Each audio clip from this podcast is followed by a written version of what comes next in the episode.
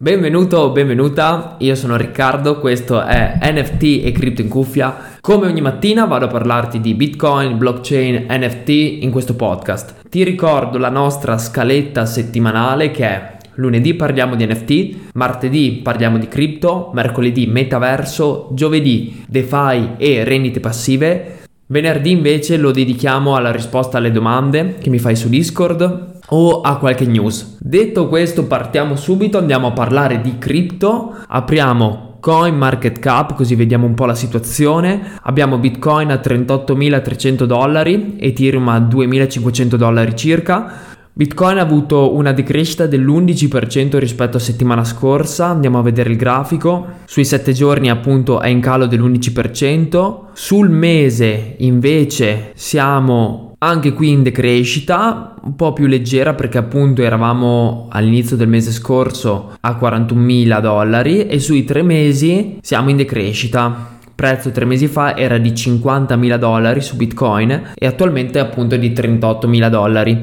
Vediamo l'annuale. Un anno fa eravamo proprio nel, nel picco con le news Elon Musk, Tesla, Bitcoin e in piena bull run eravamo a un prezzo di 60.000 dollari quindi abbiamo ritracciato per bene, però interessante vedere come il ritracciamento sia abbastanza omogeneo, nel senso siamo passati da 60.000, poi siamo scesi a 32.000 in maggio quando c'era stato proprio il crollo più totale, poi siamo tornati su di nuovo verso novembre e ora il prezzo sta ritracciando un po' anche per tutti gli eventi geopolitici che ci sono in questo periodo. Sicuramente dopo due anni di pandemia una guerra non è il massimo dal punto di vista degli investimenti, soprattutto per asset come Bitcoin che sono molto volatili e sono considerati ad alto rischio. Con una guerra tutto va al ribasso.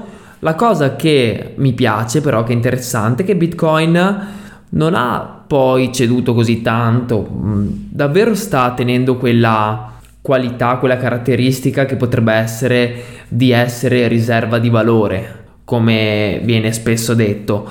Se soprattutto si terrà così forte e riuscirà a tenere un valore sopra i 30.000 dollari, potremmo davvero considerarlo una riserva di valore per il futuro sempre più solida. Detto questo, ho letto un tweet molto interessante che dava tre possibili scenari per Bitcoin in questo periodo, soprattutto in relazione ai tassi di interesse. Il primo scenario sarebbe quello che non venissero alzati in questo periodo, molto molto improbabile secondo me, e Bitcoin a quel punto potrebbe risalire appunto perché ci sarebbe più sicurezza di investimento su asset così speculativi, così mh, volatili più che speculativi e quindi il suo prezzo potrebbe riaumentare. Se invece andasse a, a, a scendere, quindi andassero ad aumentare i tassi di interesse, in base alla percentuale ci potrebbe essere un ritracciamento di Bitcoin.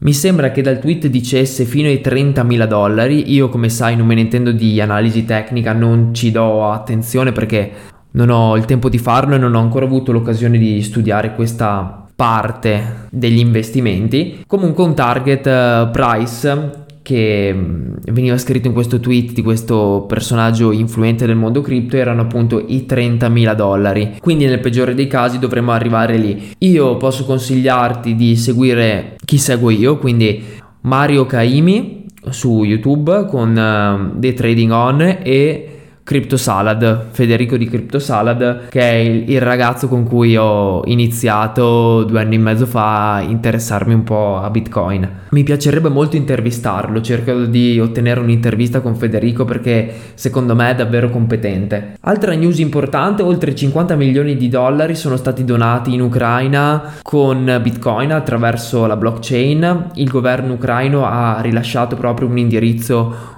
un wallet su cui depositare i propri fondi. Ovviamente qui c'è sempre una parte di fiducia, non sappiamo noi come verranno utilizzati quei fondi e quindi bisogna un po' fidarsi, ognuno prenda le proprie posizioni faccia le proprie valutazioni in questo senso. Settimana scorsa c'è stato l'evento Plan B a Lugano in Svizzera e possiamo considerarlo sicuramente un evento storico, un evento importante, uno tra i più importanti degli ultimi due anni. Dopo Bitcoin a corso legale in El Salvador, anche a Lugano in Svizzera sarà corso legale, si potranno pagare le tasse, si da- eh, potranno mm, comprare oggetti, qualsiasi cosa in attività commerciali attraverso il Lightning Network, quindi questa tecnologia che permette eh, a Bitcoin di essere più scalabile, quindi di fare più transazioni al secondo. Altra news molto bullish, eBay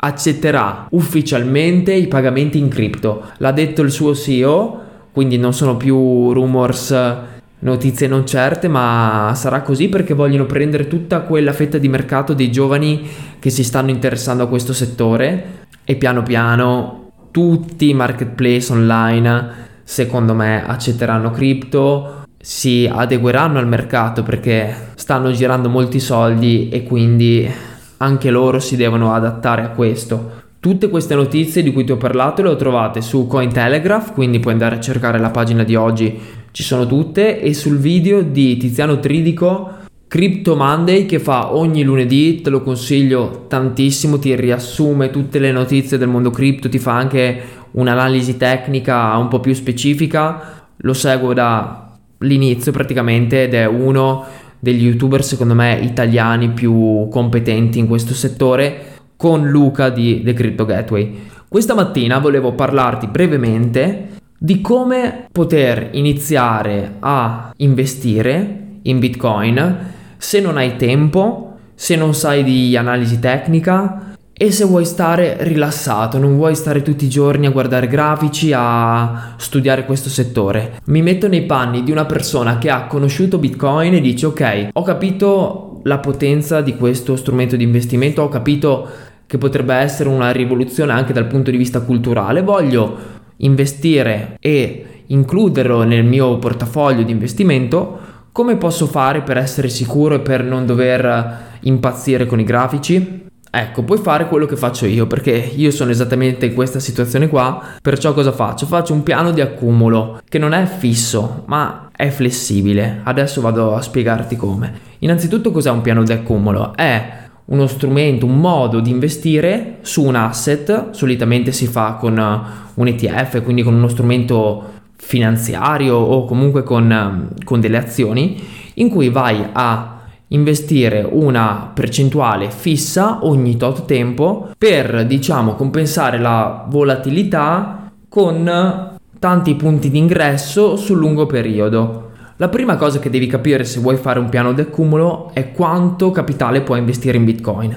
Un esempio, quello che faccio io, mi faccio ogni mese una tabella su Excel con le entrate lorde, ci metto le tasse, quindi vado al netto e da lì ci tolgo tutte le spese, lo sport, il eh, tempo libero, quindi lo svago, benzina, bollette, affitto, tutto quanto.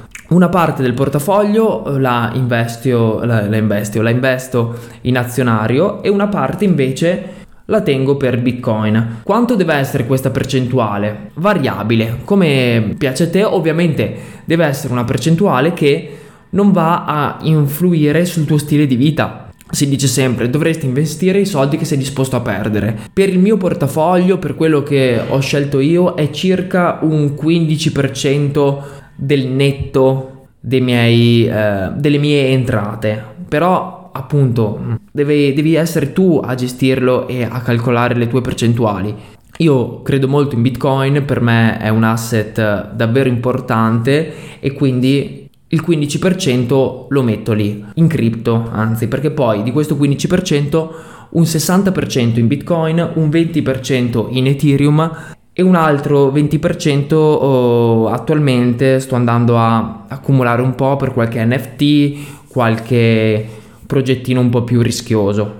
La cosa importante se inizi un piano di accumulo di questo tipo è resistere ha la tentazione di vendere quando i mercati sono alti. L'ho fatto tantissime volte in bull run uno o due anni fa e andava sempre male, cioè vendevo e poi il prezzo si alzava ancora, quindi ricompravo di più e alla fine ci andavo a perdere, non guadagnavo quanto avrei potuto accumulando e basta. Perciò appunto da un anno circa a questa parte ho sempre accumulato, non vendendo più, cercando di puntare più appunto sul lungo termine. Se non hai competenze di trading, non vuoi stare lì a guardare grafici tutto il giorno, è così che devi fare. Punta sul lungo periodo. Ovviamente la percentuale di investimento puoi cambiarla piano piano che impari. Per esempio, anche usare il Fear and Grid Index che ti ho già spiegato in alcune puntate potrebbe essere un modo per capire quando aumentare questa percentuale, quindi investire un po' di più, o quando diminuirla. Se è un momento di avidità e il prezzo è alto, tutti vogliono eh, Bitcoin, non è il momento di investire di più, anzi sarebbe il momento di prendere profitto.